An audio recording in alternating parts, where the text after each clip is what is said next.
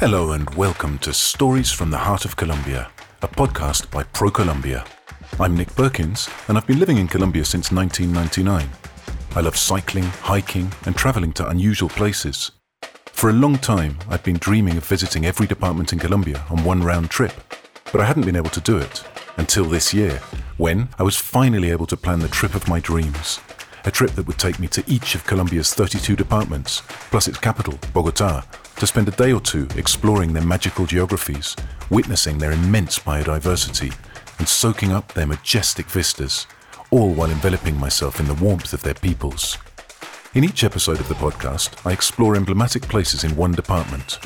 On my journey, I learn about the customs and cultures of the people I meet, and I record a travel diary of their experiences, stories, and legends. The diary becomes an intimate and very personal record of the flavors, colors, and sounds I discover in this land of infinite horizons. Colombia has something for everyone. Join me on this unprecedented sonic journey around one of the most diverse and fascinating countries on Earth. I'm Nick Perkins, and this is Stories from the Heart of Colombia.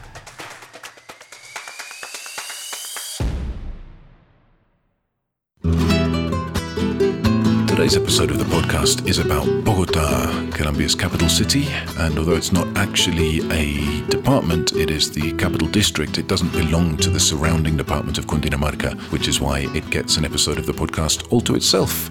And it was quite hard to decide where to visit in Bogota for the podcast. Bogota has been my home since 1999. I know the city fairly well. I've worked all over the city. I've visited, visited schools and universities in my work as a teacher trainer all over the city. I've cycled all over the city. City's full of amazing restaurants, art galleries, historical monuments, and all sorts of other things that you would expect to find in a cosmopolitan capital city.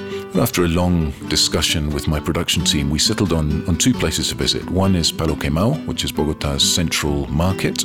It's a fascinating place to go, and you can um, see and buy, if you want, uh, some of the amazing tropical flowers which grow in Colombia and which are sold in the market, and also see and taste and buy some of the amazing tropical fruits which are grown all over Colombia and can be found in Palo Quemao. And then I will be going to the neighborhood of Egipto. Egipto is an old historical working class neighborhood. It sits in the mountains above the famous historical center of Bogota, the Candelaria. And I chose Egipto rather than the Candelaria because there's a very interesting project up there which is called Breaking Borders and it's giving new employment opportunities to young people in the neighborhood. And as its name suggests, it's, it's breaking borders. It's trying to break down the traditional stereotypes that people have about their neighborhood, which we'll hear about later in this episode of the podcast. For now, I'm off to Palo Quemao. Yo soy Eugenia Montejo Vanegas. So I've come to Maria Eugenia Montejo's stall. Uh, Maria Eugenia tells me that she's from Bogota originally and she spent her entire life selling chili, fresh chili, dry chili, and chili sauces produced by her here in the Plaza de Palo Quemao. She's invented all of her own recipes for the salsas and sold them here in the, in the plaza for the last 50 years in her own business. So I asked Eugenia to tell me about how she and her mother arrived at Palo Quemao, why they chose this particular market. And she said that uh, it was her mum's decision, really. She first came here with her mum. Uh, her mum had had a stall at another market that was closing down, and she started to look around to see where to go next. And um, so she was looking around, and then someone told her that there was a new uh, market that was just sort of opening up and expanding that was called Palo Quemao in the center of Bogota. So she came and had a look around and decided to rent a stall here. ¿Y en esa época vendían chiles o esto vino No, en después? esa época cuando nosotros vinimos Eugenia's a- stall is famous for selling a wide variety of fresh and dried chilies, which you can't find anywhere else in Palo Quemao and are actually difficult to find anywhere else in Bogota. And I asked her if the business started with the sale of chilies or if it was something else. And she said no. At the beginning, they just had a bog standard fruit and vegetable stall in the market, selling uh, typical potatoes, plantain, and cassava as all the other stalls did. And she said at that time, Palo Quemao wasn't a particularly good place to have a market stall. She said not many people came to Palo from the center of Bogota, which is where most of the population in this area lived. The area we're in now is quite industrial, full of warehouses. And uh, at that time, the 19th Avenue, which is one of the, the major avenues in the center of Bogota, was actually blocked by a building. And a decision was made to move the building. It's actually a really interesting story in the history of Bogota. The foundations of the building were, were excavated, and um, a type of rail was installed underneath the building. The building was then put onto wheels, which sat on the rails, and it was literally moved out of the way of 19th Avenue. And she said she can remember Eugenia actually went up to watch the building being moved, and it was a whole spectacle. It was um, the whole of Bogota turned out to watch this. Anyway, the point being that once the building had been moved, 19th Avenue ran straight down from the center of Bogota to Palo Quemao, and that was when people started to come more and more to the market. So I asked Eugenia again about the chilies themselves and how she hit on this idea that's uh, supported her and her family for the last 50 years. And she said basically it came from a conversation she had with her mum when her mum basically decided to retire. She said she was fed up of getting up at the crack of dawn and working in the cold of Bogota in the open marketplace. And so she asked Eugenia if she would like to take over the stall. And said, yeah, you know, of course, go home, enjoy your retirement. I'll take care of the stall and I'll look after both of us. And she said she didn't sell that much chili at that time. I mean, she sold, you know, one or two varieties of chili, but she said you know, chili wasn't really a big part of Colombians' diet at that time. And she said you could only find one or two varieties from Colombia in the marketplace and definitely couldn't find anything from other countries. And she started making her own salsa preparations, which started to become more and more popular. But she said where things really took off was when the Bogota's uh, exhibition center, Corferias it's called, is fairly nearby to where we are. And people would start coming to visit Palo Quemao to take a break from the fairs that were going on at Corferias. And they started asking her about her chilies, and they, people had bought her salsa preparations, and they'd found this stall that was getting more and more popular in terms of chilies.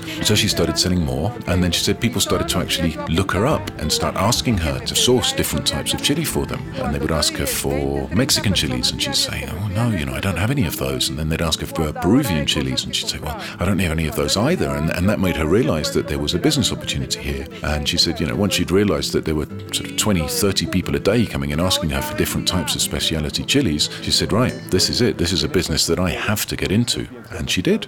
So I find it really interesting that Maria Eugenia's successful local business was actually inspired to a certain degree by tourists, uh, whether they were domestic tourists or international tourists coming to, to fairs and exhibitions at Corferias. It was the tourists who were coming and finding this woman who sold chili that were asking her for other types of chilies that then led to her creating a, a successful business. So I used that as a segue into asking her about tourism in Palo Quemao in the market because it, it can be quite tricky. I mean, this is a working market. Um, and people are here to do a job, um, and they're not necessarily here to act as tour guides or you know to explain different aspects of the fruit and flowers and chilies that are on sale here. And she said in her case, she absolutely loves the fact that tourists come to Palo Quemao. She said that she loves it when tour guides bring tourists to her stall, and they usually do because it is one of the unique stalls at Palo Quemao. She said she loves her business and she loves showing her business to others and, and talking about her business because that's what's enabled her to bring up her family. And I asked her what she would recommend that people do whilst they're in the plaza, apart from obviously visiting her chili stall. And she suggested trying a, a borojo juice. She said, you definitely got to try a fruit like the pitaya and um, just take a walk around. People will let you taste things and they'll let you look at things and just enjoy being around this incredible variety of fruit, veg, and flowers. And just before I go, I asked Eugenia to tell me a little bit about the flowers here in Palokimau. Quemao. Palo Quemao's famous for its flower market as well. And she said, oh, and this wistful that comes into her eyes. And she said, oh, that really is one of our strengths here in Palo Quemao. Uh, she said the flower stalls begin to open at about three o'clock in the morning. It's a great time to come, and you will see flowers of every color, every shape, and every size you can possibly imagine. So if you do come here to have a look at the flowers, there's no way that you're going to leave without a bunch of flowers under your arm because we have the best flowers right here. And on that note, sadly, it's time to bid my farewell to Eugenia. It's always lovely to see her. I come here about once a month to buy my chilies, a nice bag full of chilies that should get me through about the next month. And uh, I would recommend very much that you visit her if you come to Palo Quemao.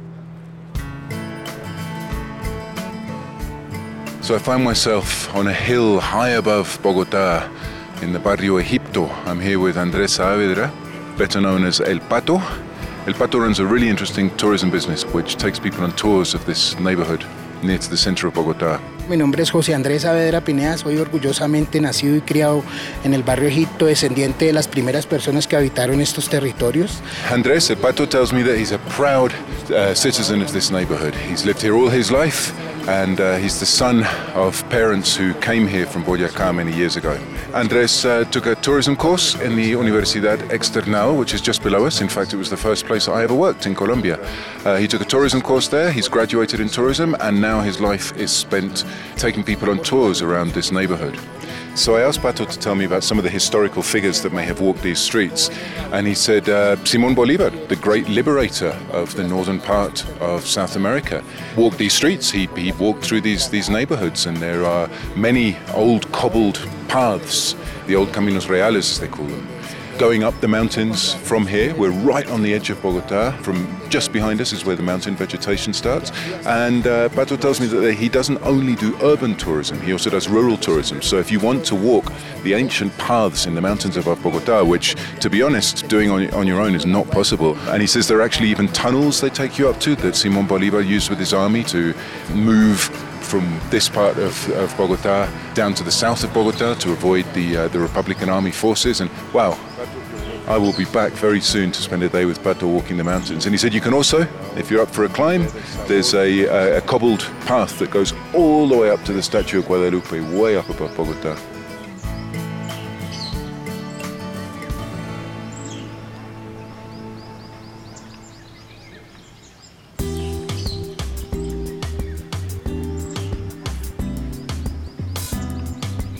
And this really is a very, very interesting neighborhood.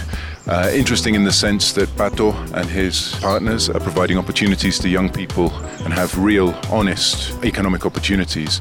And the other part that makes it really interesting is because it's a really beautiful neighborhood. These cobbled streets coming up the steep mountain roads, these beautiful graffiti murals all over the walls. The houses are all painted a multitude of colors. Uh, you've got little benches on the pavements that you can sit down and take a rest when you're out of breath from climbing up these steep slopes. It's a, it's a pretty cool place and it's a really unusual place. I can tell you, as somebody who lives in Bogota, it's really special to be able to come here. But believe me, you'll receive the most amazing welcome from the people here because to them as well, it's fantastic to be able to bring people here to this neighborhood. Bogota is part of the Eastern Andean Colombian tourism region, and it is the capital of Colombia. It sits on top of a mountain at an elevation of 2,600 meters. It is a city of opportunities, of people who arrive with a longing to work and make their dreams a reality. The wide variety of accents, customs, and foods make it like a miniature version of Colombia.